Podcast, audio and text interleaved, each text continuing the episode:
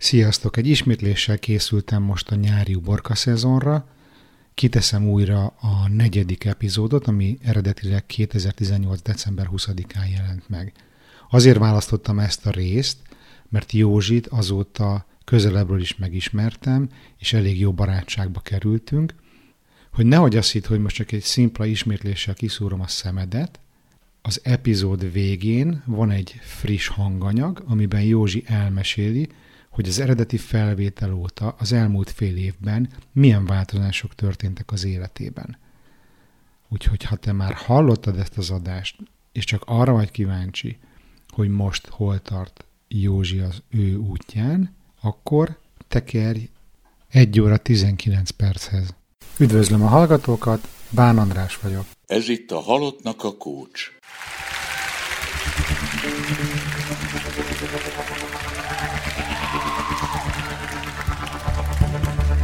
A mai vendégem Deák József. Fogadjátok szeretettel!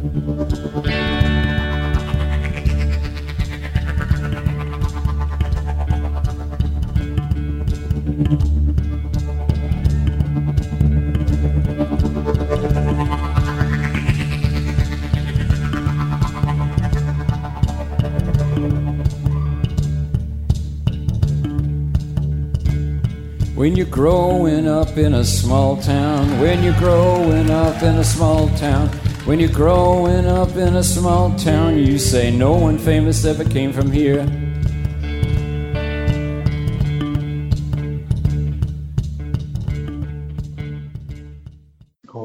Hogy érzed, hogy kezdhetjük? Persze, simán. Jól van. Szóval szia Józsi, köszönöm szépen, hogy időt szakítottál erre a beszélgetésre. Én köszönöm a meghívást. Hogy mit kell róla tudni?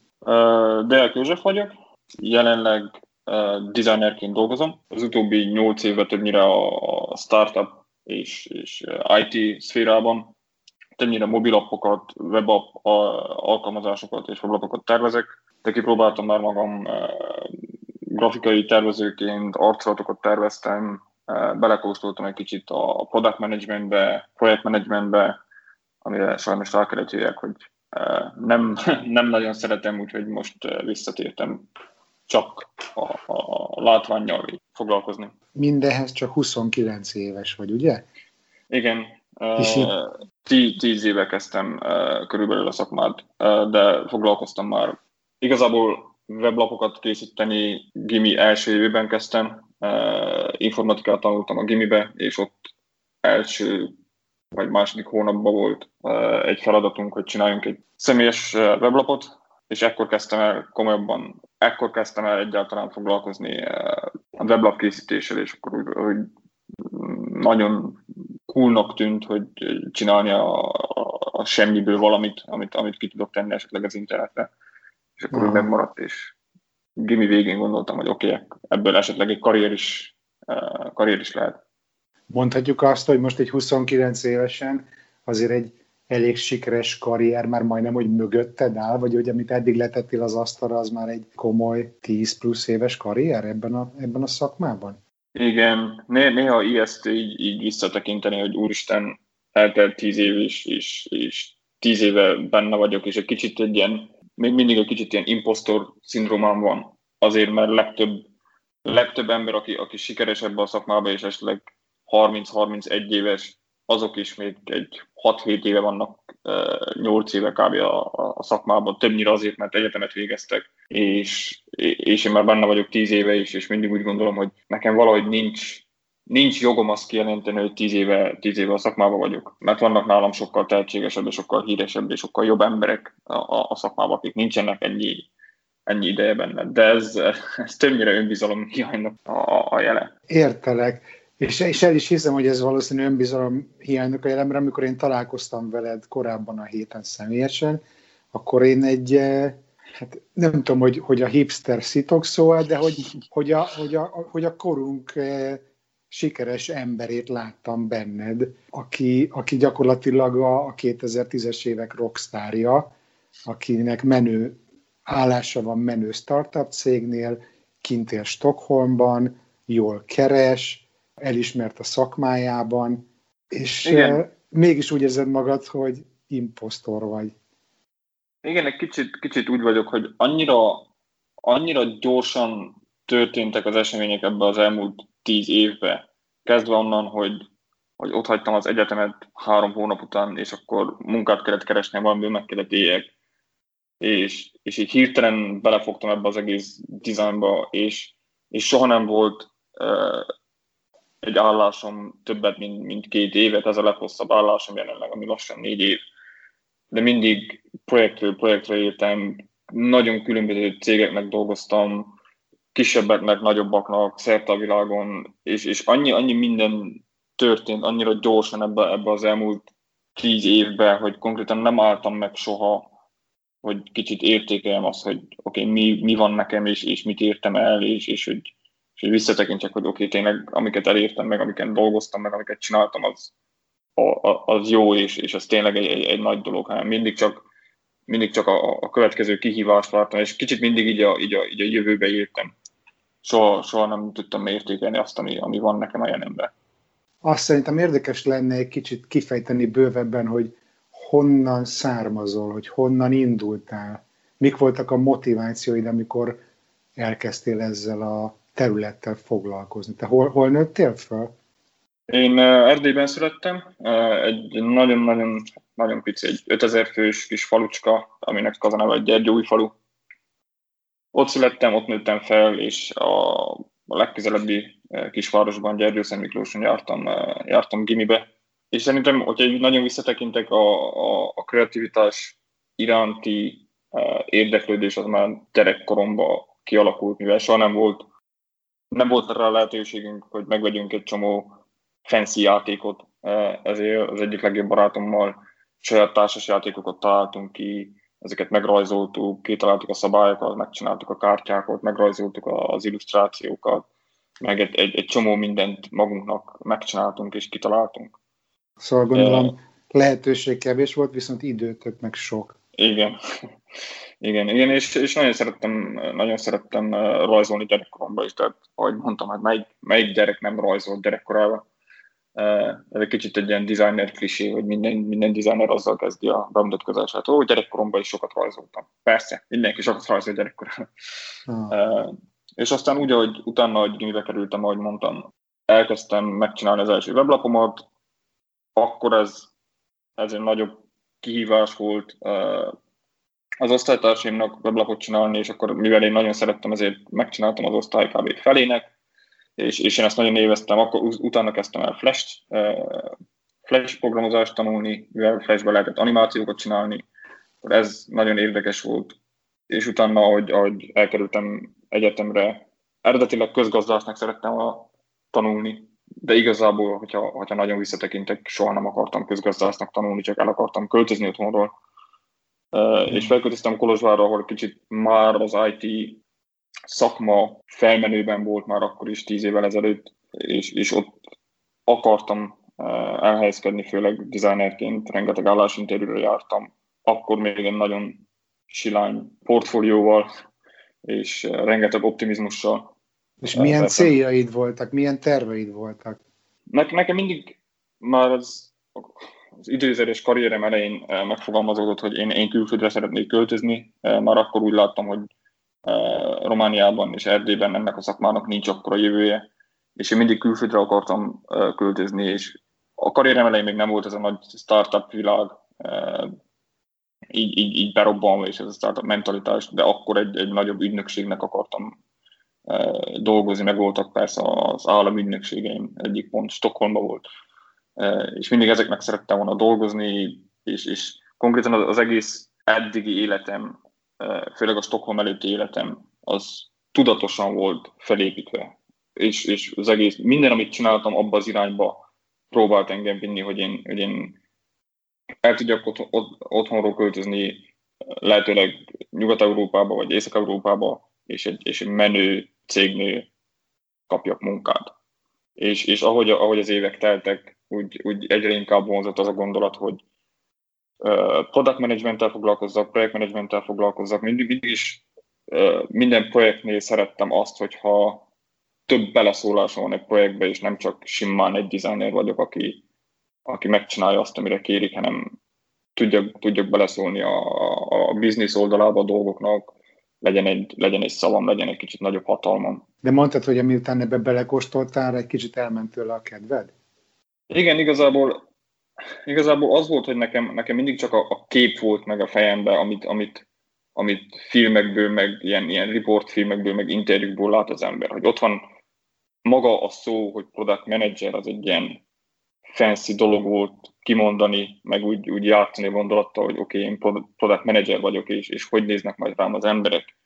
És volt nekem egy ilyen statikus kép a fejemben, hogy ott vagyok az irodában, kések a meetingről, futok a kávémmal, tartom a meetinget az embereknek, brainstormingolunk,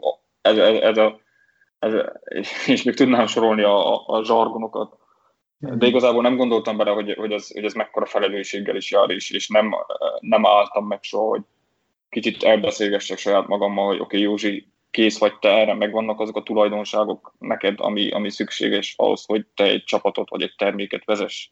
És ahogy ez kiderült, a későbbiekben nem voltak meg ezek a készségeim, sőt, én nem vagyok egy embercentrikus egyén, én nem tudok emberekkel bánni, nem tudok embereket vezetni, az a baj. Nagyon hamar bekerülök ebbe a barátzónába, és akkor már mindenki tekint rám, mindegy barátra, nem úgy mindegy vezetőre, és nem tudok szigorú lenni. És ezzel nagyon sokat küzdöttem, amikor belekerültem a management pozíciókba. Mennyi idő után volt az, hogy ezt így elismerted, és visszaléptél, vagy kiszálltál abba? Hát úgy egy 1,5-2 évet szenvedtem így végig.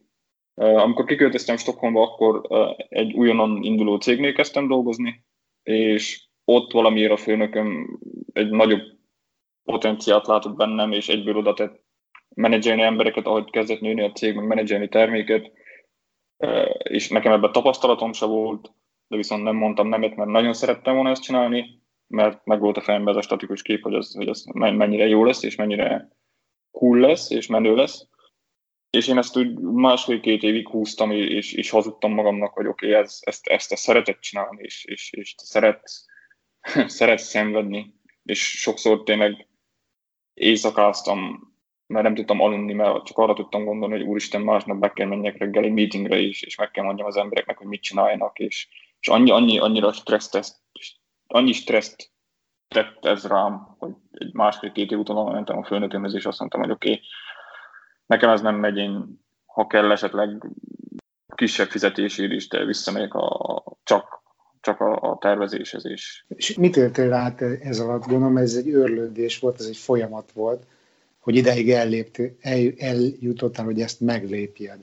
Hogy ez hogy zajlott le benned? Mit gondoltál magadról ebben az időszakban? Nagyon csalódott voltam magamban, és nagyon csalódott és dühös. Dühös voltam azért, mert én magamra mindig úgy tekintettem, az mellett, hogy nagyon nincs önbizalmam, de mindig úgy tekintettem magamra, hogy bármit meg tudok csinálni. És ugyanakkor csalódott is voltam, mert ez volt konkrétan az álmom, hogy ebbe a pozícióba legyek egy ilyen típusú cégnél, és amikor eléred az álmodot viszonylag fiatalon, és rájössz, hogy ez annyira nem is szép, mint amilyen, és nem is annyira könnyű, mint ahogy ez az álomba le volt festve. És ez egy nagyon nagy csalódottságot hozott magával. Ugyanakkor nagyon meg is ijedtem, mert az életem eddig volt tervezve. Ez volt az útnak a vége, hogy Stockholm vagy Nyugat-Európa, nagy IT cég, vagy egy menőbb IT cég, és ez a pozíció. És ezt így elértem, és utána vége volt az útnak, nem tudtam, hogy, és mai napig küzdök ezzel, nem tudom, hogy hova tovább. Szóval a checklistádon mindent kipipáltál, igaz? Igen. 27 éves korodra, vagy hogy volt? Igen, viszont most jöttem rá, hogy konkrétan ez a checklistának csak egy nagyon pici része, és konkrétan a listának a többi részét kihagytam az életemben, mert annyira a karrierre voltam fókuszálva. Most próbálom kitölteni a lista többi részét. Tehát, hogy most írod a listádat, bővíted, hogy jól értem, most vagy abban a fázisában az életednek? Igen.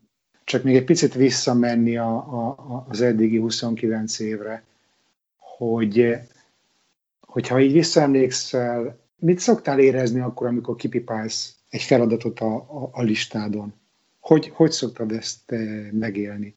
Úgy kb. Egy 5 perc büszkeség az, ami egy ilyen önmagam hátbeveregetés, hogy igen, ezt megcsináltad, ezt meglépted. Ugyanakkor egy 5 perc múlva már gondolkozok a következő lépésen és a következő nagy dolgon, amit el kell érnem, mert mindig úgy gondolom, hogy nem, ez nem elég. Ennél többet kell csinálni. Más többet csinál. Más ezt csinálja, más azt csinálja. És neked is csak menned kell tovább, és új dolgok kellenek. Hogyha jól értem, akkor te magadat máshoz hasonlítva érzed kevésnek? Igen, és ez valahogy már gyerekkortól alakult ki, már kisgyerekként is nagyon hasonlítgattam magamat úgy sportba, mint tanuló. Mindig éltanuló voltam a suliba, és ez valahogy gyermekkortól rám tett egy pressure-t, és azóta mindenbe a legjobb akarok lenni, és mindenbe hasonlítom magamat más emberekhez, és főleg a mi szakmánkban annyira könnyű beleesni ebbe a csapdába, hogy hasonlítgassuk magunkat egymáshoz. Rengeteg, manapság már majdnem mindenki designer, a design szakmában az egyik dolog, ami lejön az, hogyha nincsen meg saját kis side projektjeid, akkor nem vagy elég jó designer. Mi az, hogy csak egy munkád van, és abban jó teljesítesz.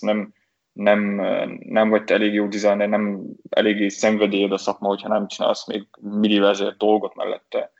És ezek a platformok, ahol megoszthatod a portfóliódat és a munkáidat, és kaphatod a lájkokat, ezek nem segítenek az ember önbecsülésén. Hiába csinálsz valami nagyon jót, amire büszke vagy, és ami tetszik, és ami szép, és ami jó, de hogyha kiteszed a szakma elé, és nem kapsz rá, tegyük fel 100 lájkot az első nap, akkor úgy érzed, hogy nem vagy jó semmire. És ez nagyon le tudja törni az ember önbizalmát és önbecsülését, ha nem rendelkezik az ember elég önismerettel. Itt van egy nagyon fontos téma, amit most így elkezdtünk kapargatni, hogy ugye az online létben, a szociális média felületeken ugye mindig csak egy kis szeletet látsz a másik emberekből, és az ő teljesítményük akár föl is van tupírozva, meg nem látsz mögé, hogy ki az az ember, vagy hogy milyen áldozatokat hoz azért, hogy egy adott eredményt elérjen, illetve hogy az élete más területein milyen, most idézőjelben mondom, eredményeket ért el. Tehát, hogy azért, ha jól értem, nagyon könnyű beleesni egy ilyen csapdába, hogy elkezdtél te is egész fiatal korodban, mivel autodidakta módon képezted magad, egész fiatalon elkezdtél követni úgymond nagy menő designereket, jól értem? Igen. És akkor beleestél egy picit ebbe a csapdába, hogy azt gondoltad, hogy csak ez az élet. Igen. Hogy nem jól értem? De természetesen ez teljesen így volt, és valahogy úgy érzem most így, hogy van időm megállni, és egy kicsit gondolkozni, és visszatekinteni erre a 10 évre, hogy egy kicsit más emberek életét éltem, és más emberek álmait hajszoltam részben, és nem azért töltöttem ennyi időt ebbe a szakmába, mert én annyira élveztem ezt, vagy annyira a szenvedélyem volt, hanem azért, mert láttam, hogy mások mennyire jól érzik magukat, és így valahogy bemeséltem magamnak, hogy ez jó, és ez menő, és ezt csinálni kell. Igazából honnan tudod, hogy mások mennyire jól érzik magukat? Na ez az érdekes. Igazából nem tudom, csak gondolom, mert manapság mindenki ilyen oversharing mindent az interneten, mindenki túloszt magáról és az életéről mindent. És ahogy mondtad te is, ez mindenki csak a jó részét ossza meg az életének, és mindenki a rosszat is mindig jónak állítsa be. Hogy oké, nekem a designereknél is, hogy csak a fun projekteket osszuk meg, csak a fun részét osszuk meg a dolgoknak. Ha túlórázok is, úgy osztom meg, hogy ez milyen jó, hogy most annyira szenvedélyem az egész, hogy fennülök 24 órákat és dolgozok egy projekten.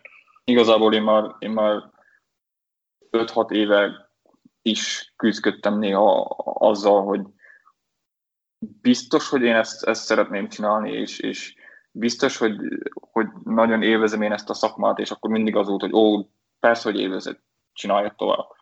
Meg gondolom azt, hogy csomó pénzt kapsz, az is segít a bennem. Igen, persze.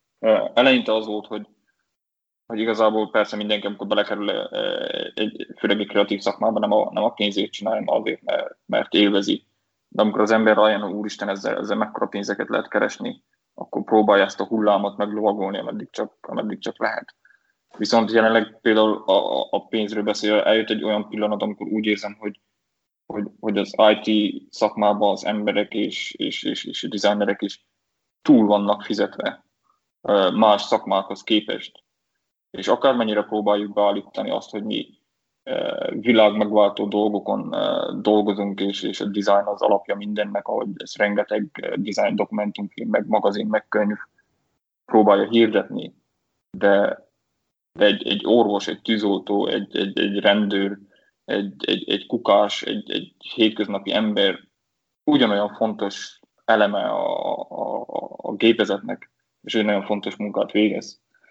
És több esetben fele annyit keres, és valahogy nem érzem kényelmetetnek és férnek ezt az egészet. Azon gondolkozom, miközben beszélsz ezekről, hogy lehet, hogy benne volt neked ebben az egész utazásban az, hogy szerettél volna kitörni abból, ahol fölnőttél, ahova születtél? Mindenképp. Sokáig nem gondoltam ebbe bele, de igen, ez benne volt. Nekem a design és ahogy bejött a social media, és tudtam követni designereket, és jobban belelátni az életükbe, nekem ez egy ablak volt a nagyvilágra, és én fejbe hiába, hogy ott éltem a kis falumban, majd később Kolozsváron, de én fejbe soha nem ott éltem, én fejbe mindig New Yorkban voltam, vagy Berlinben voltam, vagy Stockholmban voltam, vagy Londonban voltam, és ezeknek az embereknek az életét éltem. És akkor ebben az időszakban alakultak ki ezek az általad statikus képnek nevezett víziók, hogy te majd abba szeretnél egyszer eljutni. Igen, olyan volt, mint egy ilyen képeslapot fogtam volna, amit nekem küldtek, hogy oké, ide várunk, és ide kell megérkezned. És akkor végül Stockholm és Skandinávia is egy kicsit ez a képeslap sztori volt, ugye?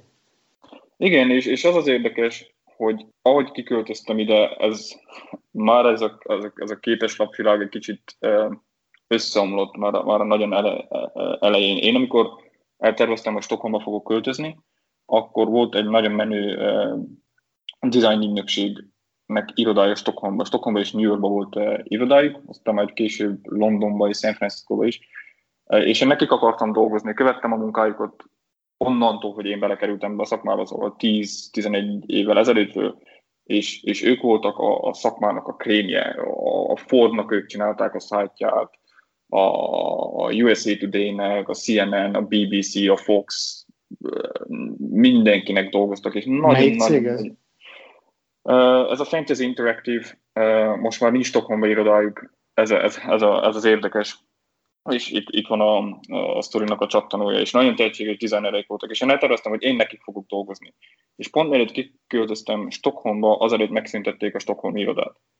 De nekem ez már el volt döntve, hogy jövök ki, úgyhogy így is kijöttem, és mivel nekem annyira szenvedélyem volt az ügynökség, rengeteg designernek, programozót bekövettem onnan az ügynökségtől Twitteren, és hogy kiköltöztem Stockholmba, ezekkel az emberekkel találkoztam személyesen is, és ők meséltek arról, hogy mennyire jól nézett ki kívülről ez az ügynökség, és mennyire jó munkát csináltak, de konkrétan az emberek tartották össze, a menedzsment az nagyon szemét volt, és rengeteg volt a stressz, és a túlóra, és az egész egy nagy káosz volt belülről. De kívülről nagyon jól nézett ki. És valahogy ilyen az élet is, hogy kívülről jól nézhet ki, de belül soha nem tudod, hogy kinek mi megy végbe. És a te szakmádban hogyan reagálnak arra, hogyha esetleg azt mondod, hogy figyelj, bocs, nekem ez túl sok meló, túl sok a túlóra, szeretnék egy kicsit jobban a work-life balance-ra rámenni. Hogy a ti szubkultúrátokban ez hogy van? Ez igazából szerintem, nem szerintem, ez így van, ez függ Függ országtól, függ cégtől. Például Romániában nagyon, nagyon stresszes. Főleg azért, mert többnyire outsourcing cégek vannak, azok pedig mindenképp fenn akarnak maradni, és nagyon túlvállalják magukat, és általában nagyon alulbiddelnek a klienseknek. Szóval kevés pénzönbe projektenként, ezért több projektet kell vállalni, nagyon szűk határidőkkel, mert hanem nem kapjuk meg a projektet, mert hanem a projekt megy Indiába, és ezért nagyon, nagyon túl vannak dolgozva az emberek. Svédországban ez egy kicsit más, sokkal lazábban veszik, hallottam itt barátoktól olyan ügynökségekről is, meg olyan cégekről, akik fél éves szabatikálokat adnak az alkalmazottaknak, hogy menjenek és találják meg magukat, és fejleszék a kreativitásukat, és nyerjenek egy új perspektívát. Persze nem mindegyik cég ilyen, itt is szerintem vannak, ahol túl vannak hajtva az emberek a kreatív szakmába is, de sokkal jobban odafigyelnek arra, és sokkal jobban megértik azt, hogy a mi szakmánk nem az, hogy én reggel 8-kor leülök, és én egyből kreatív vagyok, és nekem egyből ötleteim vannak, és 5-ig ötleteim vannak folyamatosan, és csinálom, hanem van olyan, hogy napokig nincs ötletem, aztán megoldok egy feladatot 2 óra alatt, amire másképp egy hetet töltöttem volna, és hogy az ötletek különböző időpontokban jönnek a nap vagy a hét folyamán, ezért egyre több cég és egyre több ügynökség engedi ezt a flexibilisebb munkaidőt. Értem. Te ugye a feleségeddel költöztél Stockholmba. Igen. És nincs gyermeketek. Nincs.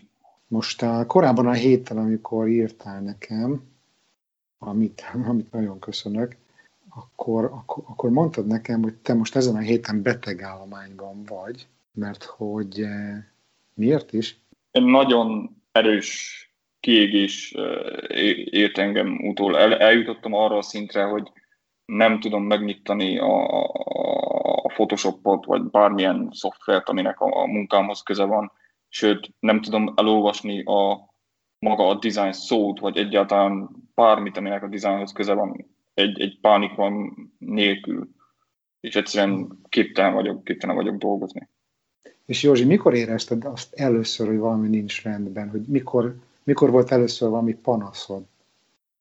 Nekem ez az egész komolyabban 1 éve kezdődött. Igazából, ahogy mondtam, ez az egész, hogy nem biztos, hogy nekem ez a szakma az álmom, ez megfogalmazódott már évekkel ezelőtt, de többnyire kisebb mértékben, és azokat a gondolatokat nagyon hamar félre is tettem.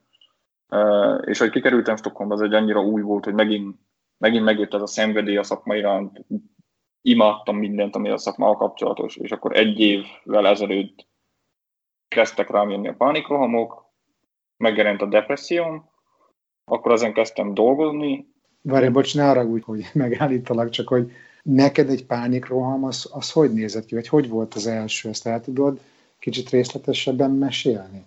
Hogy néz ki nálad, vagy hogy nézett ki, amikor először történt ez veled? Épp amire mondtam el a feleségemnek, hogy nagyon élesen él az első komolyabb pánikrohamom emléke a fejembe, az úgy 2 éve volt, és pont akkor egy ilyen hullámvölgyben volt a cégünk, és össze volt hívva egy management meeting, és én benn voltam ezen a meetingen, és a főnököm csak vázolta a problémákat, és ugye mindenki tőlünk várta a megoldásokat. És akkoriban még a management teamnek voltál a része. Igen. Ugye? Igen. Aha. Igen. És egyszer csak éreztem, hogy összeszorul a mellkasom, nem kapok levegőt, nagyon gyorsan, nagyon felgyorsult a légzésem, és egy ilyen nagyon-nagyon-nagyon szúró fájdalom keletkezett a gyomromban, olyan volt, mintha késekkel szurkálnák a hasamot, és forgatnák benne. És én akkor azt hittem ennek naivan, hogy valami fizikai bajom van. És később jöttem rá, hogy úristen, ez egy pánikroham volt, amikor ezek kezdtek gyakoribbak lenni, és többször visszatért, és akkor kezdtem egyáltalán utána olvasni, hogy oké, mi a pánikroham, és mi a szorongás, és ennek mik a formái, és ez hogy is működik. Tehát akkor mindig ezt a készúrást érezted a hasadban, amikor... Igen, a készúrást, és a nyomást a mellkasomon, és a nehéz légzést, és felgyorsult légzést. És akkor ugye a munkahelyeden, ha jól értem, akkor főleg az volt a stresszor, hogy egy menedzseri pozícióban voltál, amit úgy érezted, hogy az a kabát neked túl nagy, és hogy nehéz helyzeteken kellett volna átvezetned a csapatot? Igen, és egyrészt nagy volt a nyomás abból a szempontból is, hogy én voltam az egyetlen nem svéd alkalmazott, egy teljesen új ország, egy teljesen új kultúra, ismeretlen emberek, és ugye egy teljesen új pozíció, amire nem voltam felkészülve. És azon kívül, hogy ami a melóban volt veled, volt az életedben valami más is, ami stresszt okozott?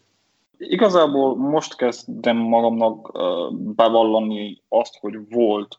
Már amikor kiköltöztem Svédországba az első egy-két évben, nekem annyira egy álom vált valóra, hogy én folyamatosan azt mondtam, hogy én boldog vagyok, akkor is, hogyha nem voltam esetleg valami okok miatt. Persze az embernek mindig vannak jó napjai és rossz napjai, és én a rossz napokon is úgy voltam, de hát én teljesen jó vagyok, hát itt élek álmaim országába, nagyon fasz a városba, csomó lehetőség, meg minden. Közben le fog merülni a fülesem, úgyhogy kiveszem. Jó van. Nagyon különböző a hang? Egy picit igen, de mindegy, majd kommentálok valamit itt. Azt akartam csak mondani, hogy hozzá akartam csak én is tenni személyes élményt ehhez, amit mondtál, hogy kiköltözöl Stockholmba a feleségeddel, és akkor egy, hát nem a szó szerint, de mint hogy egy kicsit erőltetett boldogságban élted volna az első időszakodat, ha jól értem. Igen. És hogy egy kicsit ismerem ezt az érzést, azt gondolom, hogy valószínűleg ennek nagyban köze van ahhoz, hogy az ember azért otthagyja a hazáját, rengeteg energiát belefektet egy olyan projektbe, hogy országot változtasson, és már egy idő után olyan nagy az investment, a befektetés, hogy már nem szeretnéd magadnak bevallani azt, hogy haver, ennyit melóztam ezen, ennyit beleraktam, ez most már csak jó lehet. Az nem létezhet, hogy ez nem jó. Van ez a kognitív diszonancia, hogy a reklámok is nem csak arra valók, hogy meggyőzzenek, hogy megvegyél egy terméket, hanem miután megvetted a terméket, biztosítsanak róla, hogy te jól választottál. Tehát azért, hogy én most visszaolvasom a Bezzeg a svédek blogomat, amit 7 évvel ezelőtt kezdtem írni, amikor kiköltöztünk, azért az első években igencsak a rózsaszín szemüvegen keresztül láttam a világot. És nem mondom azt, hogy Stockholmban élni szar, mert az hazugság, nagyon sok jó dolog van itt, de ugyanúgy, mint bárhol máshol a világon, nincs sehol olyan hely, ahol minden tökéletes, és ahol az ember csak azért, mert azon a helyen van felhőtlenül boldog. Ez így van. Csak szerintem ez is eltelik egy idő, még bemeri az ember magának vallani, vagy legalábbis én magamon ezt így tapasztaltam. Igen, ez nálam is így volt, és mivel én egész életemben próbáltam menekülni az otthontól, és ugye, ahogy kiköltöztem, én tényleg elfojtottam magamba ezeket az érzéseket, hogy igen, nekem hiányzik a családom néha, hiányoznak a barátok, hiányzik az a fun, az a szórakozás, amit a barátokkal megéltem minden nap, és hiányzik pár dolog otthonról. Az, hogy ezek az érzések előjöttek, közrejátszik szerintem az is, hogy most van az a pont, amikor kicsit úgy félretettem a munkát és a karrieremet, mert amikor kijöttünk a munka köré alakult minden, és hogyha voltak esetleg gyengébb napjaim, vagy rossz napjaim is, akkor mindig azt mondtam, ó, de hát van egy jó munkám és egy jó karrierem, úgyhogy ez valahogy kibalanszolja, kiegyenlíti a rosszat, a barátok hiányát, meg a család hiányát. Hogy most, hogy kipipáltál mindent a listán, és látod, hogy én nem biztos, hogy ez az, tehát, hogy ez az álom, ami megvolt, a statikus kép, és minden a listádon ki lett pipálva, és rájöttél, hogy hoppá, mégsem elég ez. Ugye, hogy most ez így akkor átértékelődik? Igen, kicsit most kezdtem el átrendezni az értékrendemet. Kb. Úgy érzem magamat, mint egy felfedező, aki most jött haza a sarki expedícióról, és rengeteg ruha van rajta, és akkor kicsit leveti az összes ruhát, és csak azokat veszi vissza, amikre tényleg szüksége van. és most kicsit úgy át kell néznem az idézőjeles metaforikus ruhatáramat, és megnézem, hogy mire is van nekem szükségem, és mi mit jelent nekem, és ki is vagyok én valójában. És az, hogy most ezen a héten betegállományba mentél, hogy ez ennek ilyen lelki okai voltak, igaz? Igen, ahogy már említettem, a burnout, ami nagyon előjött a munka iránt, de ugyanakkor érzem, hogy nem csak a munkámmal van baj. A munkámmal azért van baj, mert nem vagyok képbe önmagammal. Nem vagyok képbe azzal, hogy ki vagyok, és mit akarok én ebbe a világba. És ez miatt a munkahelyi dolgok is előjönnek, mert ugye akkor most az van, hogy nem tudom, hogy én egyáltalán szeretnék a dizájnnal foglalkozni, nem tudom, egyáltalán szeretnék a szakmában maradni. Tehát úgy hangzik, hogy az elmúlt egy évben elértél a kiégésnek abba a fázisában, amikor már nem bírod tovább tolni a szekeret? Igen. Igen, kicsit ijesztő most, mert nem tudom, hogy egyáltalán képes leszek-e visszatérni, dolgozni ebbe a szakmába. Vagy teljesen valami másnak kell fogjak. És figyelj, Józsi, csak egy érdekes kérdés, hogy arra a helyzetre, amit most leírsz, amiben most vagy, a te problémáid, amikkel most meggyűlik egy kicsit a bajod, hogy hogyan reagáltál volna ezekre mondjuk 3-4-5 évvel ezelőtti fejeddel? Nagyon jó kérdés. Nem tudom, szerintem elnyomtam volna egy csomó érzést, és csak full gázzal hajtottam volna előre, és húztam volna tovább a szekeret. Annyira nem volt önismeretem, és most sincs még teljesen, most kezdtem el az egész önismereti útra, de hogyha visszatekintek 3-4 évvel ezelőtt, annyira nem volt önismeretem, annyira nem ismertem magamat, és annyira mások gondolatai, meg mások döntései, meg mások cselekedetei befolyásolták az életemet, hogy tényleg úgy érzem, hogy én más emberek életét éltem. Mi segített neked rádöbbenni erre? Ez a pánikroham? Vagy igen, a pánikroham, ahogy elkezdtek a pánikrohamok felerősödni, és egyre gyakrabbak lettek, elkezdtem a terápiát. A pszichoterápiát, és... Aha, szóval jártál pszichológushoz. Igen. Erről tudnál kicsit mesélni, mert volt például hallgató is, aki kérdezte, ő is egyébként Svédországba tervez költözni, Nóra nevű hallgató, és az iránt érdeklődött, hogy külföldön milyen lehetőségek állnak rendelkezésre, hogyha mondjuk az ember pszichológushoz szeretne menni, vagy hasonló segítségre volna szüksége. Hogy te ezt itt Stockholmból hogyan oldottad meg? Hát nekem igazából mindenképp nekem a feleségem is küzdött hasonló problémákkal, és ő először talált egy pszichológust otthon Erdélyben, ő mindenképpen magyar pszichológust akart, és én is hozzájárultam. Miért akart a feleséged mindenképp magyar pszichológust? Ő úgy érezte, hogy ami benne van, az csak a saját anyanyelvén tudja igazán elmondani. És én akkor ezt kicsit nem értettem ezzel egyet, én úgy voltam, hogy hogyha nekem majd pszichológushoz kell mennem, én tökéletesen meg vagyok elégedve egy angol pszichológussal, és én el tudom mondani a bajaimat. De igazából ahogy elkezdtem a terápiát, utána jöttem én is rá, hogy úristen, tényleg ezek az érzések annyira mélyek, és annyira a múltból jönnek, hogy ezt beszéltük veled is, hogy ezt az ember csak a saját anyanyelvén tudja igazán elmondani, és igazán átélni, és igazán megérteni a dolgokat. Igen, ez azoknak a hallgatóknak mondom csak, akik nem voltak ott ebédelni velünk tegnap előtt, amikor erről beszélgettünk, hogy az volt az elméletem, hogy van is egy ilyen mondás, hogy ahány nyelvet beszélsz, annyiféle különböző személy vagy.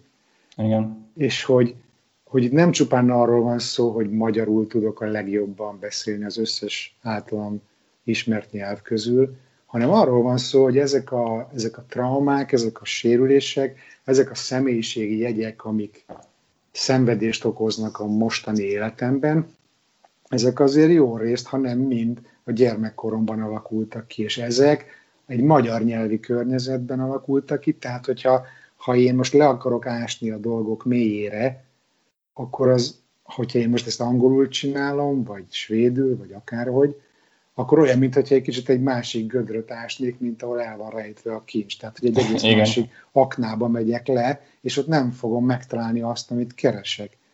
Amikor én a GE-nél dolgoztam is Stockholmban, egy év után nekem is eléggé durva kiégésem volt, és kénytelen voltam elmenni betegállományba, mert mondjuk én nem a design szótól, de mondjuk tényleg a napi feladatomat nem tudtam ellátni. Tehát úgy éreztem, hogy én nem tudok bemenni abba az irodába soha többet, úgyhogy kiírattam magam betegállományba, és akkor a házi orvos elküldött itt Stockholmba egy pszichológushoz, akivel angolul volt egy néhány ülésem, de az a helyzet, hogy nem segített. Tehát, hogy nem éreztem azt, hogy többet nyújtana, mint amikor angol nyelven elolvasok pár pszichológiai témájú írást vagy cikket. Tehát, hogy nem volt az, hogy én ezt munkának éreztem volna.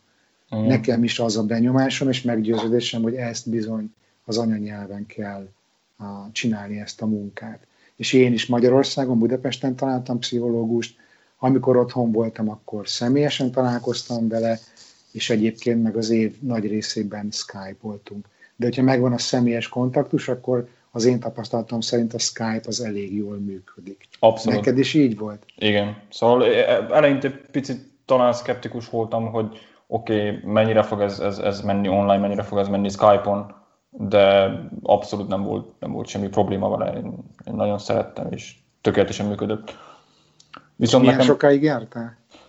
Én egy évet kisebb-nagyobb kiadásokkal volt, amikor egy hónapban minden héten volt, amikor egy hónapban csak egyszer-kétszer. Rengeteg munkát beleraktam önmagamtól is. Szóval mindig az volt, hogy egy ilyen találkozás után, egy pszichológus találkozás után rengeteget meditáltam, rengeteget reflektáltam, rengeteg időt töltöttem magammal, és próbáltam analizálni a helyzetemet. Plusz nekem volt egy idézőjeles második pszichológusom a munkahelyemen, egy kollégám, aki átment hasonló dolgon, és a kreatív szakmában dolgozik, és átment hasonló dolgon, úgy kiégésen, mint depresszión, és nagyon sokat segített megérteni a dolgokat, meg pánikrohamokat. Mindig, amikor rám tört egy pánikroham, akkor jött, hogy oké, gyere, most ezt logikusan vezessük le, hogy ez honnan jön, és ez logikusan mennyire valós ez az érzés, vagy mennyire valós ez a gondolat, és rengeteget segített nekem. Ez a kognitív igen. Módszer, hogy a negatív automatikus gondolatokat leírni. Igen. Az érzéseidet is, hogy mik a negatív automatikus gondolataid, és azt segít átfogalmazni, ami utána megváltoztatja az érzésedet. Igen. És mik voltak a tipikus negatív automatikus gondolataid? Nekem legtöbbször önbecsüléssel volt gondom, legtöbbször az volt, hogy nem vagyok én elég jó, és nem csak a munkámban, hanem nem vagyok én elég jó ember, nem vagyok én egy nagyon introvertált, például egy nagyon introvertált ember vagyok, nekem nagyon nehezemre esik kimenni, találkozni emberekkel, és azokkal az emberekkel is, akikkel közelebbi barátságot alakítottam ki így Stockholmba, féltem sokszor kihívni esetleg egy kávéra, vagy egy sörre, vagy egy ebédre, mert én úgy gondoltam magamról, hogy én nem vagyok eléggé érdekes ember, és értékes ember, hogy valaki velem időt töltsön. Ezt szeretném most megcáfolni. Egyrészt tök jó fej voltál, hogy elhívtál engem ebédelni, másrészt meg nagyon jót beszélgettünk, és nagyon örülök, hogy találkoztunk, aminek ugye most ez egy igen. Mellékterméke ez a beszélgetés, de akkor úgy látom, hogy tudatosan dolgozol ezen, hogy másképpen cselekedjél, mint korábban. Igen. Tényleg igyekszem minél több időt tölteni magammal is.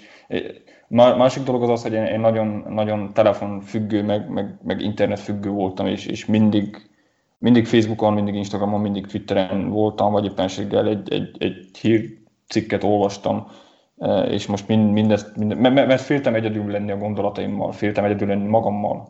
Mindig kellett valami distraction, ami elterelte a figyelmemet, és az utóbbi hónapokban, hetekben próbálok minél több időt képernyőtől távol tölteni. Sokszor csak az van, csak ülök és nézem a falat, és gondolkodok magamon, meg az életemen, meg a jövőben. És milyen, előbb mondtad, hogy meditáltál a pszichológussal való ülések után, hogy ezt most szó szerint elkezdtél meditálni, vagy ezt csak úgy használod, ezt a meditáltam szót arra, hogy reflektáltál az elhangzottakra? Nem, szó szerint elkezdtem meditálni. Soha nem meditáltam én azelőtt az életben, fogalmam nem volt, hogy ez az egész hogy működik, vagy egyáltalán hogy kell nekiállni. Szóval letöltöttem a Headspace appot, Headspace alkalmazást, ami szerintem az egyik legelterjedtebb ilyen meditációs alkalmazás, ahol konkrétan ilyen csomagok vannak, azt szerint, hogy te mivel küzdködsz az életbe. Lehet az gyász, vagy kiégés, vagy stressz, vagy önbizalom, és akkor az alapján vannak ilyen kisebb-nagyobb csomagok, több meditációs sessionnel, ami is mindegyik úgy kezdődik, hogy az elején kicsit beszélgetnek mindig, hogy beszél a meditáció vezető erről a problémáról, és akkor végigvezet a meditáción és különböző technikákkal. És ezt csináltam elég sokat, ha jól emlékszem, most már valami 1000 percen van, amit meditáltam ennek az appnak a segítségével, és akkor utána persze az ember már tudja, hogy milyen technikák léteznek, és ezt tudod alkalmazás nélkül is csinálni. Igen, én is amikor kezdtem meditálni, akkor én nézegettem, hogy hogyan, meg hogy, és én is végül a Headspace-nél kötöttem ki. Én is azt találtam a legjobbnak az összes közül, amit kipróbáltam. Egy nagy baja van, hogy marha drága. Igen. Viszont nekem arra rettenetesen jó volt, hogy így végigcsináltam ezeket a csomagokat, ahogy a különböző technikákat megtanítja, és akkor végül elsajátítottam önmagam, és eljutottam egy olyan szintre, hogy most már csak egy ilyen gong hanggal mérem az időt, de már nem használom a Headspace-t, tehát most már ingyen is tudok meditálni. Igen. De szerintem ez nagyon jó elkezdeni, és nagyon jó megtanulni az alaptechnikákat. És én is csak ajánlani tudom, mert főleg amikor ilyen iszonyat stresszben van az ember, meg kicsúszik a lába alól a talaj, és az agya kattog, mint az őrült, akkor ez a napi meditálás, ez rengeteget tud segíteni. Hogy neked még a meditáláson kívül és a pszichoterápián kívül volt valami más próbálkozásod, hogy megküzdjél a stresszel? Valami más mit csináltál? Igazából nekem az edzés rengeteget segített. Rengeteget nem használnám igazából a rengeteget szót, de segített. Főként azért, mert nagyon próbálom pusolni magamat, ha edzeni megyek, és egyszerűen annyira kell koncentráljon az agyam arra, hogy a feladatokat jól elvégezzem, meg hogy egyáltalán a súlyokkal meg tudjak küzdeni, vagy hogy le tudjam futni azt az 5 kilométert, vagy 2-t, hogy egyszerűen nem képes az agyam máson pörögni. És tényleg az edzés az, amikor 1 órára teljesen, a mai napig is, ha nagyon stresszes vagyok, vagy úgy érzem, hogy nagyon-nagyon tele van a fejem, elmegyek futni, vagy elmegyek edzeni, és az 1 óra az teljesen kiüríti a fejemet. És miért éppen most határoztad el magad arról, hogy változtass? Kicsit midlife crisisnek mondanám én, ha bár még nem vagyok korban ott. De igen, egy kicsit úgy érzem, hogy mivel már 10 éve dolgozom, és van egy 10 éves karrierem, ennek az én fejemben úgy él, hogy úristen, nekem még van 5 évem melóba is, és aztán vége, aztán én nyugdíjas vagyok, és öreg vagyok, és vége az életnek. Holott ez teljesen nem, és nem tudom, hogy ez miért fogalmazódott így meg a fejembe. És akkor most egy kicsit úgy berezeltem, hogy úristen, ezt csináltam egész életemben, és én csak ehhez értek, és ideje lenne valami másba is belekezdeni, főként azért, mert ezt már nem szeretem. De akkor egy ijegység, vagy egy félelem, ami motivál a változtatást? Nem föltétlen, az is részben, de az szerintem egy kis része az egésznek. A fő motiváció az, hogy tényleg, mondjuk őszintén, meguntam nagyon a szakmámat. És igazából én egy nagyon kíváncsi ember vagyok egyfelől, és nagyon szerettem régebb kipróbálni új dolgokat, meg folyamatosan megújulni, és folyamatosan megváltozni, és egy kicsit úgy is érzem, hogy az elmúlt 4 évben, mióta megvan ez a munkám, egy kicsit úgy bekényelmesedtem, és És igazából amióta kiköltöztem Svédországba, egy teljesen más világ nyílt meg, annyi érdekes emberre találkoztam, akik érdekes dolgokat csinálnak, és annyi lehetőség megnyílt, hogy valahogy úgy is érzem, hogy kicsit be vagyok börtönözve ebbe a szakmába. Igazából annyi gondolat van a fejemben, és próbálom egy kicsit úgy letisztítani, hogy miért is akarok én karriert váltani, miért is akarok munkát váltani, valósak-e ezek az érzések, nem valósak-e. Még mindig azon az úton vagyok, hogy próbálom ezeket a dolgokat rendbe tenni. És reményekkel telve, lelkesedéssel nézel a jövőbe most? Most igen. Hogyha két héttel ezelőtt kérdezted volna ezt a kérdést, azt mondtam volna, hogy nem. Mi változott az elmúlt két hétben? Igazából jól esett az, hogy most kivettem ezt a hetet, és a múlt héten is pár napot, és volt időm kicsit rendbe tenni a fejembe a dolgokat. Nagyon jól esett a veled való találkozás. Ahogy említettem, kimentem a tegnap egy teljesen vadidegen csoporttal találkozni emberekkel.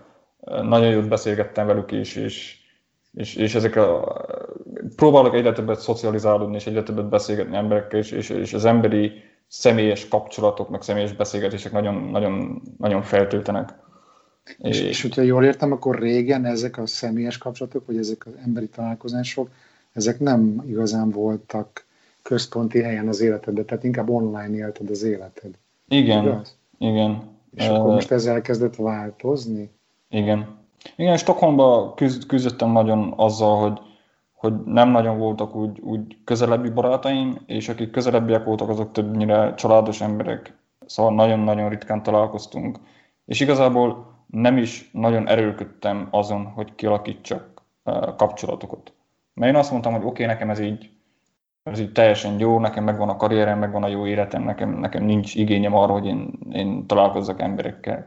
És az elmúlt pár hónapban ez teljesen megváltozott, és rájöttem, hogy nekem szükségem van a személyes találkozásokra, szükségem van a személyesen halljak emberi hangot, meg legyen meg ez a kapcsolat. És volt olyan, amikor úgy érezted, hogy fel is adhatnád, mert nincs semmi, amit tehetnél, hogy jobban menjenek a dolgaid? Volt ilyen pillanat, amikor tehetetlennek érezted magad, és fel akartad volna adni? Igen, ez főleg tavaly novembertől úgy tavaszig, akkor volt egy nagyon-nagyon rossz depressziós periódusom, amikor tényleg voltak teljesen okés napjaim, voltak pedig olyan napjaim, amikor teljesen nem voltam képes felkelni az ágyból, és azt mondtam, hogy oké, semminek nincs értelme, miért dolgozzak, miért találkozzak emberekkel, miért tegyek bármit is az életben, mert semmi értelme nincs. És ezen hogy sikerült túllendülni?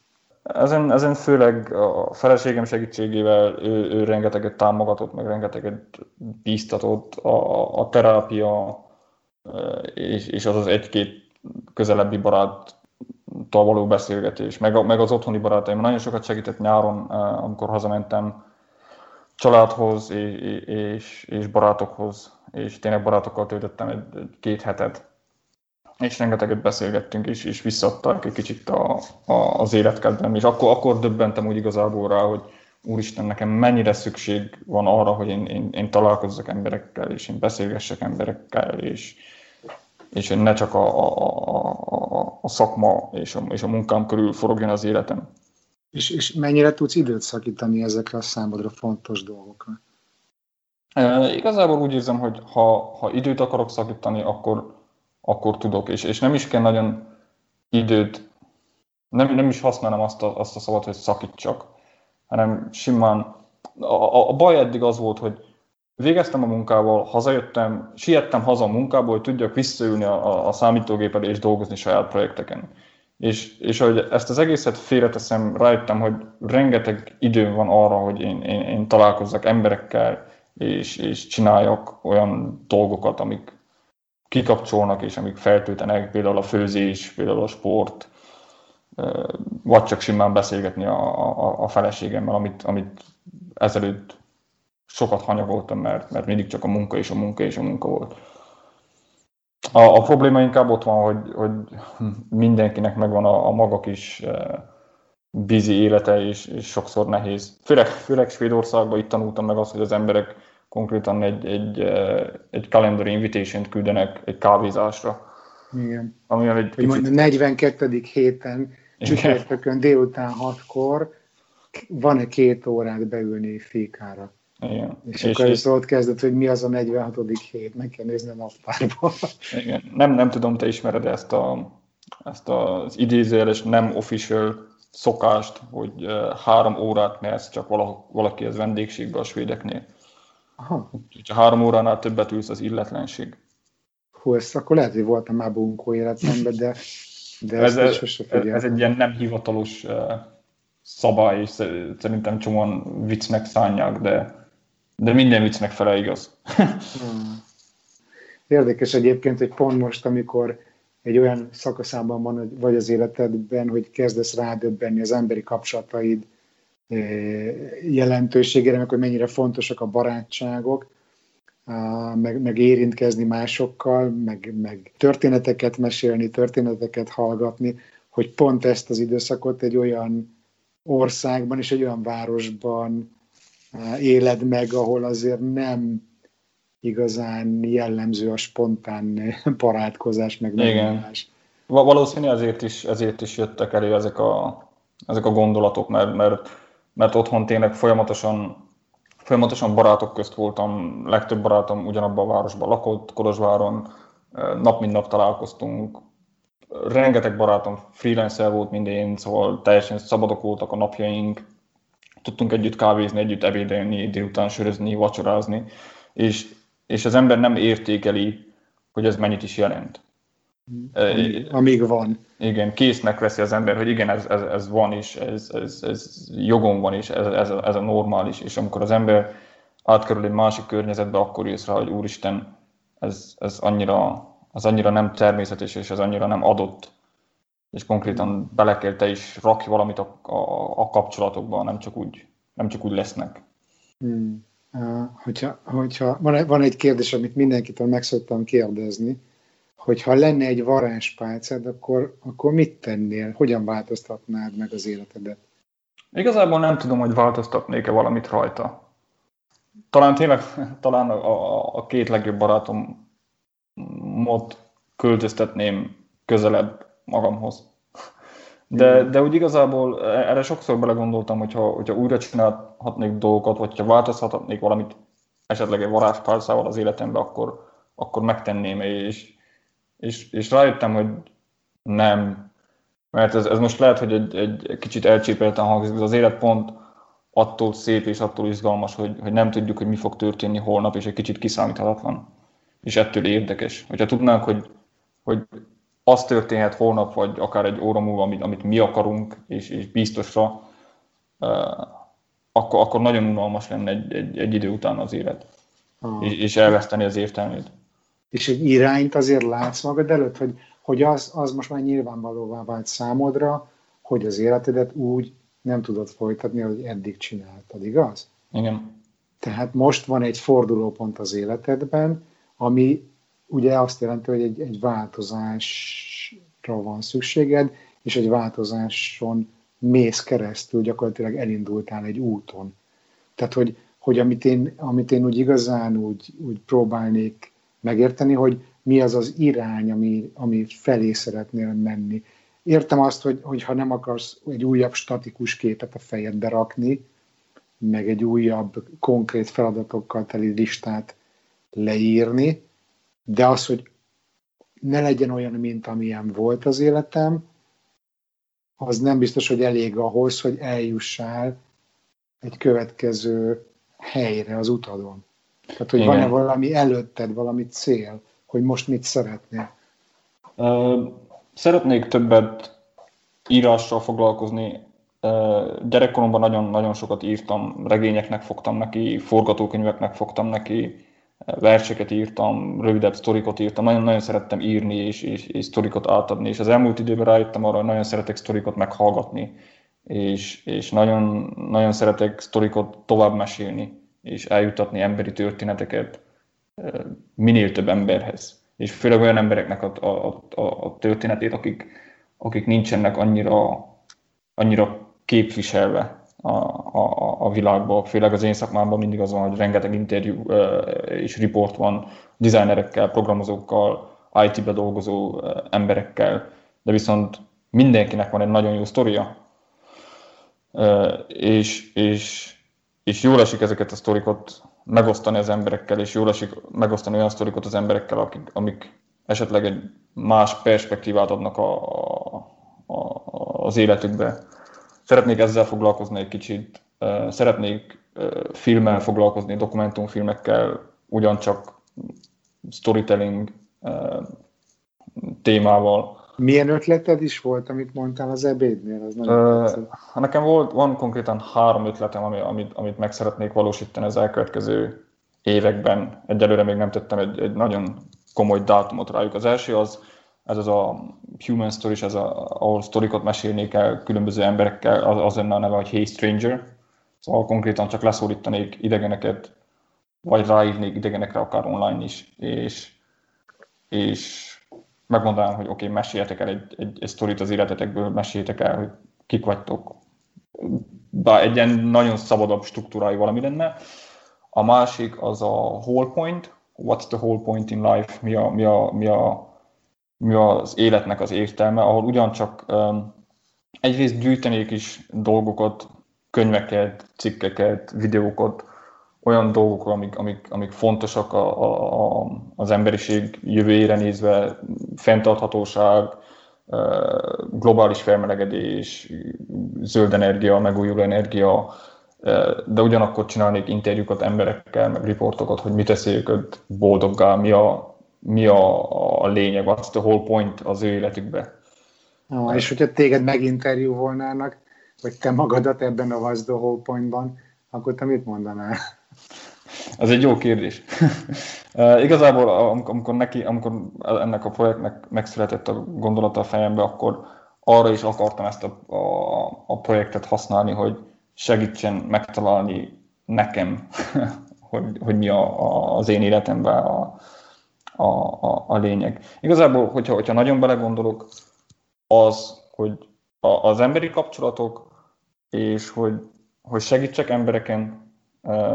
Én magamat egy nagyon jó szívű embernek tartom, tényleg próbálok kisebb, nagyobb dolgokkal segíteni, sokszor teljesen idegen embereknek is, és hogy jókedvet terjesszek, osszam a jókedvet az emberre. Szeretek szórakoztatni embereket, szeretek a középpontban lenni, annak ellenére, hogy egy introvert ember vagyok, de ha egyszer ki tudok lépni ebből a keretből, én nagyon-nagyon szeretek megnevettetni embereket, meg szórakoztatni embereket, meg emberekkel lenni, ha az első lépés megtörténik, ahogy kilépjek a kis introvert kuckomból. Uh-huh.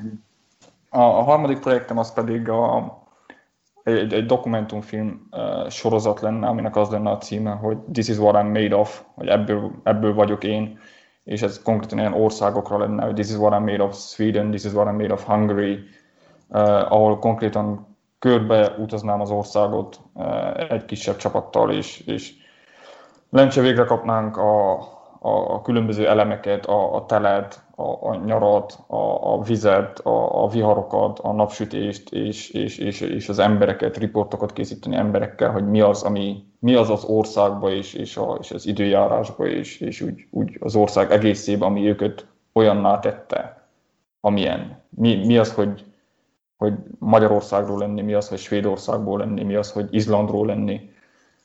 És ez ugyancsak egy ország történetet is meséli az ember, de ugyanakkor emberi történeteket is, és az, hogy mennyire sokszínűek vagyunk, és mennyire befolyásolnak az elemek és a környezetünk. És ez ötlet igazából már nagyon rég megfogalmazódott, hogy jó lenne valami ilyen csinálni. Én ezeket szívesen megnézném, mind a 3 olyan, amit örömmel néznék. Most az a kis kérdés motoszkál a fejemben, hogy ez mennyire van messze attól, ami hétfőn fog veled történni, amikor az 1 hetes betegállomány után visszatérsz a napi darálóba. Az a baj, hogy nagyon-nagyon messze.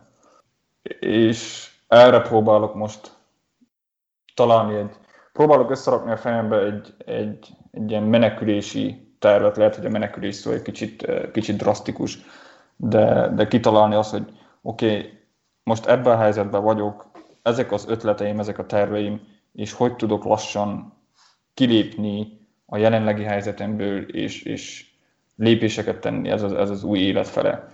És ez nem fog egyik napról a másikra megtörténni, mert az élet nem így működik, de step by step lépésekkel szerintem elérhető.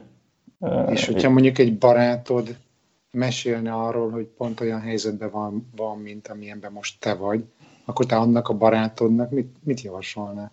Főként egyszer is azt, hogy ne hozzunk döntéseket szorongásból. Ne hozzunk döntéseket stressz helyzetben. Nekem volt egy olyan periódusom az ősszel, amikor nagyon újból rám törtek nagyon a pánikrohamok, és egy csomó zaj volt a fejemben, és akkor azt mondtam, oké, én holnap bemegyek, vagy jövő héten bemegyek, és felmondok, és én munkát váltok, és utána, amikor kicsit megnyugodtam, és lenyugodtam, akkor rájöttem, hogy oké, ez nem egy racionális döntés lett volna.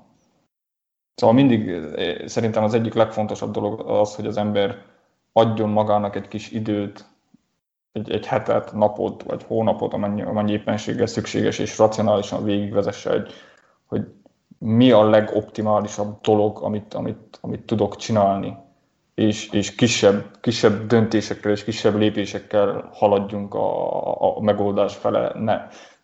Mindig azon az ilyen önfejlesztő videókban, meg könyvekben, hogy egyszerre meg kell hozni ezt a sok drasztikus lépést, hogy oké, most rengeteg olyan van, hogy oké, megváltoztatom az életemet, lemondok az alkoholról, a cukorról, neki kezdek gőzerővel edzeni, munkát váltok, országot váltok, minden. Ez nem mindig működik, és nem mindenkinél, nagyon kevés ember van, akinél ez működik.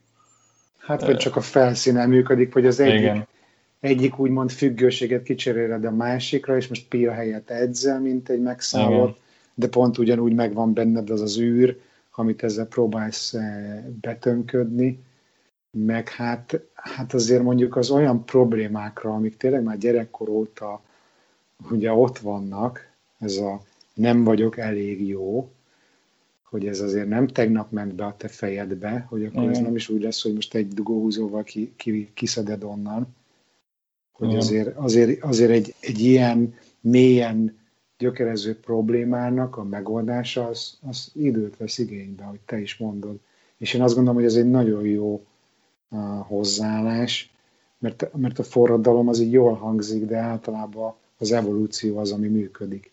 Igen. Én legalábbis ebbe hiszek, nekem ez a tapasztalatom, és ezért is tartom borzasztóan károsnak azokat a nem tudom, ilyen motivációs beszélő embereket, meg ezeket a cikkeket, hogy 5 pont a kiégés ellen, hogy akkor instant megoldás egy olyan problémára, ami tényleg nem olyan, hogy most ezt egy tablettát bedobsz, és meg van oldva. Igen. Ezeken végig kell az embernek mennie. És ahogy mondtad, hogy ahogyha kijössz a krízisből, akkor jön az önismereti része, ami elengedhetetlen ahhoz, hogy te tudjad, hogy milyen irányba szeretnél menni, te tudjad, hogy tényleg a te céljaid mik, és nem azok a célok, amik jól néznek ki a szociális médiában. Igen. Általában úgy van, hogyha az ember ilyen nagy, hirtelen, drasztikus változást csinál az életében, onnan nagyon könnyű visszaesni. Nem, egyszer olvastam, volt valahol egy idézetet, ez angolul, nem tudom már, hogy hangzott, de valahogy magyarul úgy van, hogy nem megváltozni, hanem átváltozni kell. És az átváltozás az egy hosszabb folyamat. A megváltozás az lehet egyik napról a másikról, oké, most megváltozom, lemondok a cigiről, de abban benne van az, hogy mivel egyik napról a másikra csináltam, igazából az agyam nincs erre felkészülve, és nem volt ez racionálisan levezetve, vagy ez most hogy is fog kinézni, és miért is van ez, és nagyon könnyű visszaesni. Ha viszont folyamatosan kis lépésekbe átváltozunk, akkor az sokkal fenntarthatóbb. Ez ugyanolyan diétát tudnám legjobb hasonlatnak mondani erre. Hogy én nem hiszek például a diétákba, hogy most egy ember neki kell fogjon, oké, most neki fogok fogyókúrázni, és akkor most átállok egy nagyon kemény diétára, és csak salátát, meg paradicsomot eszek hetekig, hanem folyamatosan nagyon piciket változtat az ember, és akkor év után észreveszed, hogy úristen, teljesen kicseréltem az egész diétámat, és egy teljesen más ember vagyok, és már nem is akarok visszamenni. Ha most még egy kicsit leakadtam azon, hogy önismeret, és hogy annak a hiányában mennyire könnyen az ember azonosul olyan célokkal, amit így a szociális médiában lát, hogy azért neked ebben nagyon mély tapasztalatod van azok alapján, amit te elmeséltél. Igaz? Igen, ahogy említettem, én eléggé szociális média függő voltam az elmúlt 8 évben, amióta megvettem az első iPhone-omat. Főként azért, mert ahogy erről már beszélgettünk, nekem ez egy menekülés volt, ez egy ablak volt a világra, és mivel annyira nem voltam megelégedve a saját kis életemmel, ezért mindig Instagramon voltam, mindig Twitteren voltam, és mindig más embereknek az életét néztem, mert az sokkal izgalmasabb volt. És most jöttem rá, hogy úristen, annyit néztem, és annyit éltem más emberek életéből, hogy konkrétan nem is láttam, hogy mennyire jó az én életem, mennyire jó az én környezetem, mennyi érdekes dolog van. És ez átalakította a te viselkedésedet is a szociális médiában? Igen, én nemrégiben csináltam egy 30 napos detoxot, ami konkrétan érdekes, hogy a detox onnan indult, hogy megnéztem egy YouTube videót, ahol valaki arról beszélt, hogy én most fog csinálni egy 30 napos detoxot. és akkor teljesen hanyagoltam mindenféle, egy Facebookot, Twittert, Instagramot, főleg Instagramon, meg Twitteren voltam amúgy is aktívabb, és az volt kicsit nehezebb hátrahagyni. Kicsit féltem, hogy ha én most nem vagyok egy hónapot Twitteren, vajon azok a barátságok, amiket én ott fenntartok, még meg lesznek-e? Vajon releváns leszek-e még, hogyha visszatérek a Twitterre? Úgy, mint magánember is, mint magánszemély, de úgy, mint designer is. Vajon lemaradok-e dolgokról? És megcsináltam ezt a 30 napot, utána visszatértem, beléptem Twitterre, és rájöttem, hogy igen, azok az emberek még mindig ott vannak, rám írnak, hogy mi van velem, hova tűntem, mit csinálok, érdeklem őket, és nem maradtam le semmiről. Az élet megy tovább nélkülem is.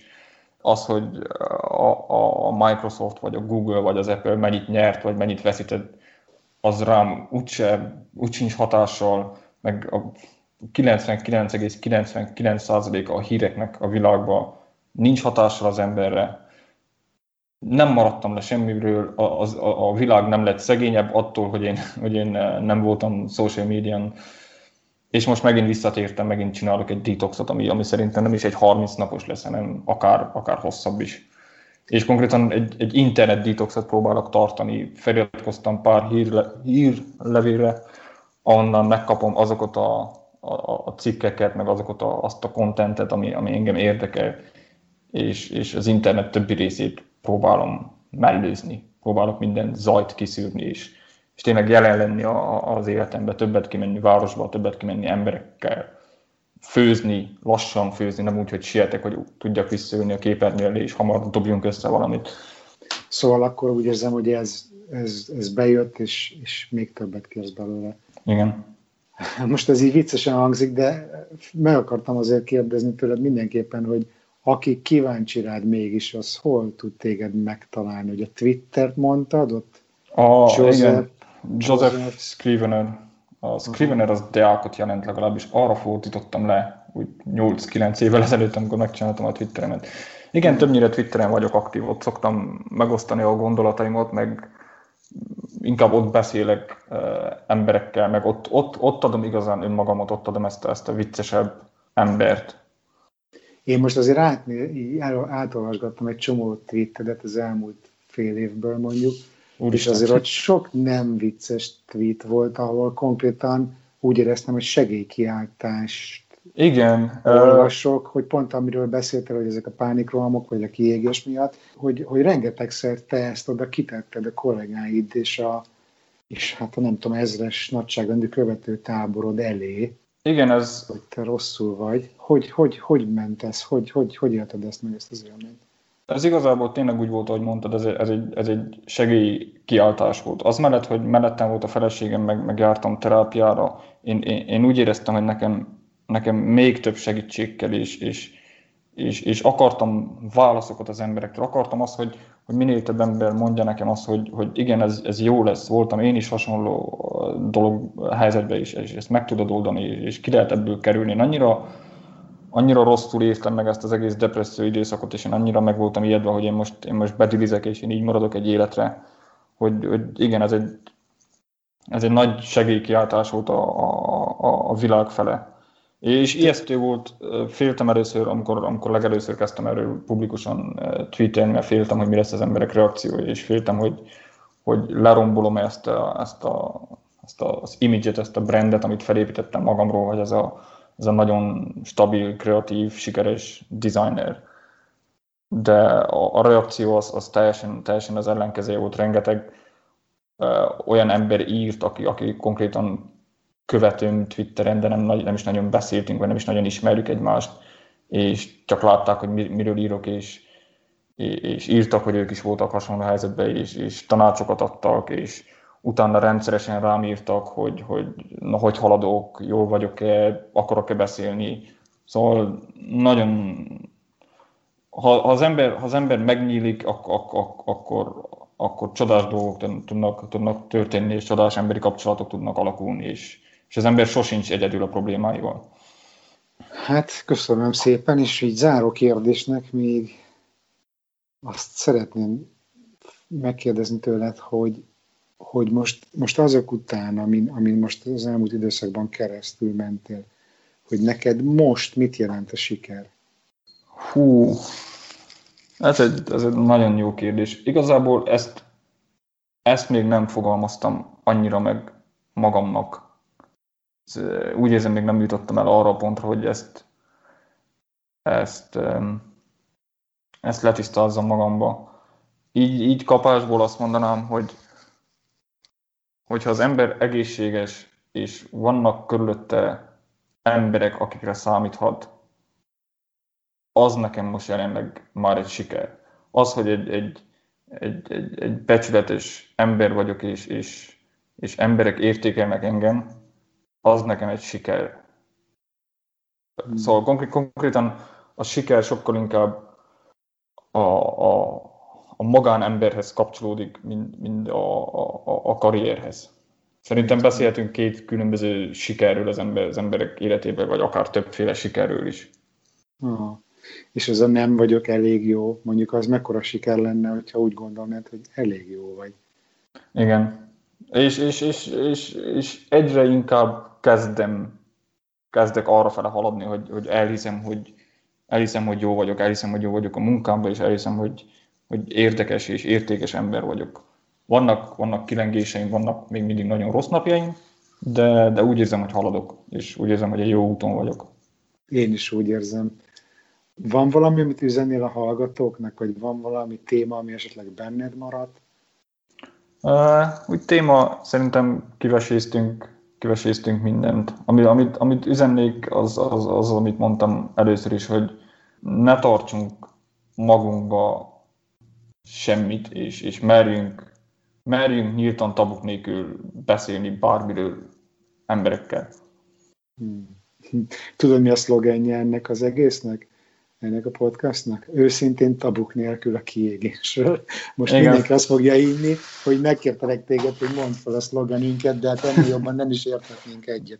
Igen, de tényleg azon ez szerintem a legfontosabb. Ja, és ezt a beszélgetést is azért csináltuk, hogy másokat bátorítsunk, és hogy másoknak remélem erőt adjunk azzal, hogy mi megnyíltunk ebben a témában. Nagyon szépen köszönöm, Józsi, nagyon jót beszélgettem veled, és remélem, majd a offline életben is lesz folytatása. Valószínű, igen. Jól van. Köszönöm szépen. Köszi. Szia. És akkor következzen most az a rész, amiben Józsi elmeséli, hogy mi történt vele az elmúlt fél évben, azóta, amióta ez a beszélgetés megtörtént. A beszélgetésünk óta sok minden változott. Bennem is, és a környezetemben is. Mivel akkor a burnouton mondhatni epicentrumában voltam, úgy éreztem, hogy muszáj változásokat eszközölni az életemben. Első lépésként januártól átálltam 71%-ra dolgozni. Ez azt jelentette, hogy minden hónap első hete szabad volt. Ez elég időt biztosított arra, hogy elgondolkodjak a prioritásaimon, értékrendemen és a jövőmön, ugyanakkor le tudtam egy picit lassulni, és otthagytam egy hétre az egész irodai stressz. Úgy éreztem, hogy még mindig mások életét élem, hogy gondolkodásomat és életem egyes részét még mindig túlságosan a social media és az internet által kivetített eltorzult társadalmi normák befolyásolják, és itt az ideje újra fogalmaznom magamnak, hogy bizonyos dolgok mit is jelentenek nekem, ahhoz, hogy elkezdjem a saját életemet élni, és jobb döntéseket tudjak hozni a jövőmmel kapcsolatban. Elsősorban azt kezdtem el boncolgatni, hogy mi is az az elég, és mi is az a fölösleges. Mi az elégséges pénz, amiben normálisan meg tudok élni, és mi az, ami már fölösleges és igazi értéket nem hoz az életemhez. Mi az elég szakmailag? Akarok én feljebb kerülni a ranglétrán? Mennyire kell belásnom magam a szakmába ahhoz, hogy jó munkát tudjak végezni? Muszáj én a nap 24 órájában designer legyek, vagy tudok fókuszálni a saját életemre is? Mi az a tudás, ami már csak energia és időpocsékolás az életemben? Mi az, hogy szabadság? A tavalyi évem jelentős részét azzal töltöttem, hogy próbáltam görcsösen kitalálni projekteket, amik majd teljes szabadságot adnak nekem. Akkor a teljes szabadság azt jelentette, hogy onnan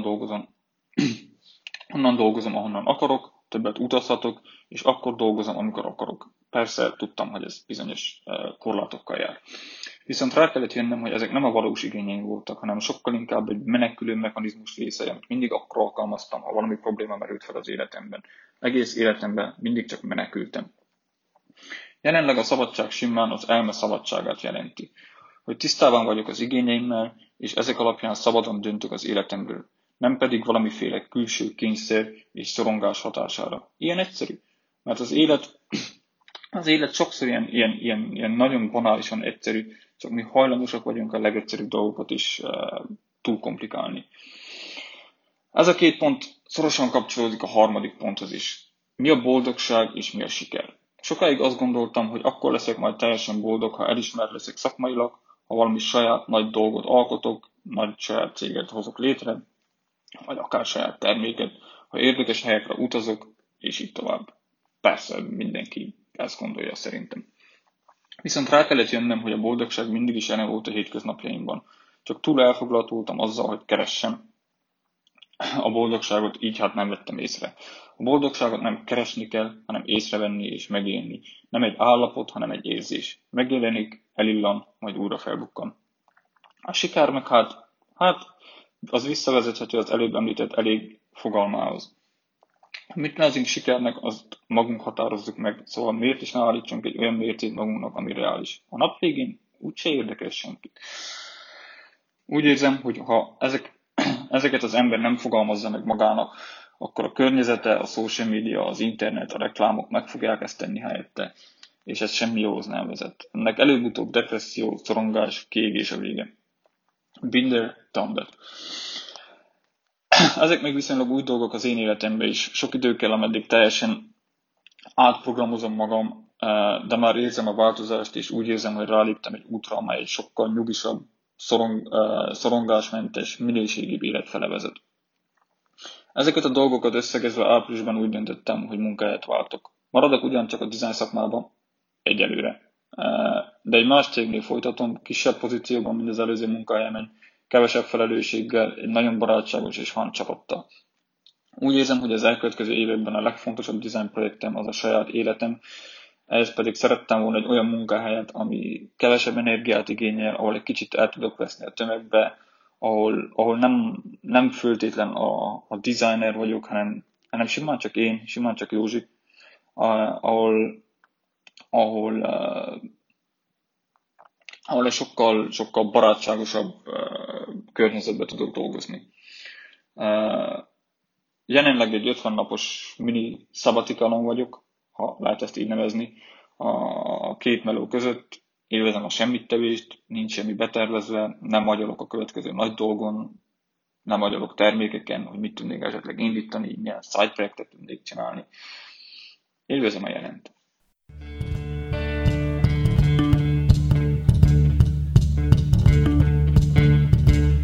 When you're growing up in a small town and you're having a nervous breakdown, you think that you'll never escape it, yourself or the place that you live. Where did Picasso come from? No, Michelangelo is coming from Pittsburgh. If art is the tip of the iceberg, I'm the part sinker below.